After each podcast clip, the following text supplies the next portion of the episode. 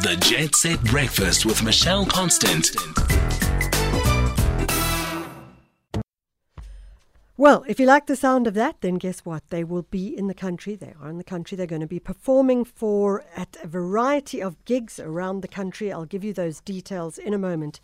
The Minnesota Orchestra is um, also has the Minnesota Orchestra Brass Quintet, and of course, the Minnesota Orchestra is from the United States. It's an orchestra that has been going for over 100 years, nearly 120 years to be uh, precise, and Grammy Award winning orchestra with acclaimed performances all uh, in its home state in Minnesota and around the world. On the line, we've got the trumpet player, trumpeter Charles Lazarus joining us on the line. Charles, thanks so much for joining us. Well, thank you. Hello, it's nice to meet you. So, Charles, geez, first of all, an orchestra that's been going for over 100 years. Tell us a little bit about it.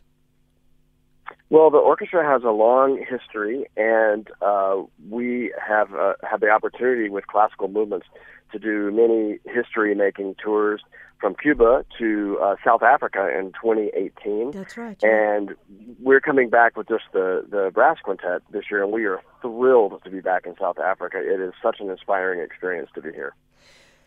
Talk to us because uh, some people may go, okay, fine, there's an orchestra, but where does the brass quintet fit into it? Obviously, they're all members of the orchestra, but uh, how did that form and, and what was the decision to form that separate to the orchestra? Well, our quintet uh, has been together for about 15 years in the orchestra, yeah. and we all sit beside each other back in the brass section in the orchestra, and we've become great friends. We're we're like brothers as friends, and we've been making music together for years and doing a lot of outreach and performing back in the United States.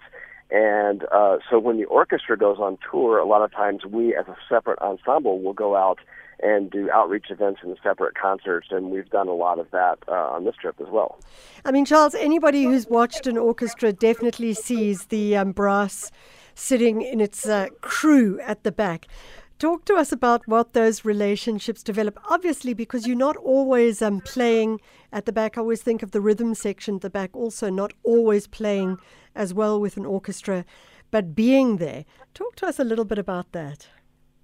Oh, it's a very unique experience. That's a great question. Well, when we when we play, usually because the brass is a very dynamic uh, section, we play in the big, exciting moments of symphonies and things like that. Uh, as my 11 year old son said once, he said the brass section is sort of like a sleeping monster that when the really important moments in a piece of music happen, we roar like a monster. and so we sort of live for those exciting moments. And, uh, and then when we're, we're waiting to play, we just uh, listen to each other and have a good time. What can people expect when you come out to South Africa? I know that you're going to be doing a gig in Cape Town at the Grote Kerk, but also at the Linde Auditorium in Johannesburg as well. Tell us about that. Yes. Uh, well, we will be playing uh, on the 14th in Johannesburg at Linde Auditorium, as you mentioned, the Grote yeah. Kerk and Cape Town on the 18th. Then on the 19th at the Church of the Resurrection in Bantumuwel, if I'm pronouncing that correctly. Yeah, Bantumuwel. Is that close? Yeah. and then uh, Moederkerk and Stellenbosch on the 20th. Stellenbosch. Um, and we will be playing uh, a, a, wide variety of music from all over the world, from Gershwin to Ellington, Leonard Bernstein, some original pieces and arrangements written just for us. Uh, Johann Sebastian Bach and Piazzolla, a lot of dance rhythms actually yeah. from all around the world. I think people often, uh, when we think about orchestras, we forget uh, that there's a whole other arm to it as well, which is, of course, the jazz arm that can be played, which certainly you guys are able to engage with as a brass quintet. I'm sure you must have uh, some deep ins- insights and uh, delights when you come when it comes to South African jazz as well. Well, that that's what how we feel about it. The the unique thing about brass instruments is that they're very versatile instruments that show up in all styles of music, from popular music to to jazz uh, Broadway and beyond, and we like to improvise. And so a brass ensemble is the perfect ensemble to highlight uh, that music. And we've been collaborating with some local musicians as well. We had a percussionist uh, last night from Northwest University uh, join with us and play in our concert. So it's a very collaborative experience. And I should mention, too, that it's very inspiring for us, and we see it as a great opportunity with classical movements to connect with the people uh, of South Africa. There's something about the spirit and energy of people in South Africa that the second we walk out on stage, we feel this connection. The audiences are hmm. very uh, reactive in a way that we don't experience in the United States, and we feel so personally connected to people we're playing with.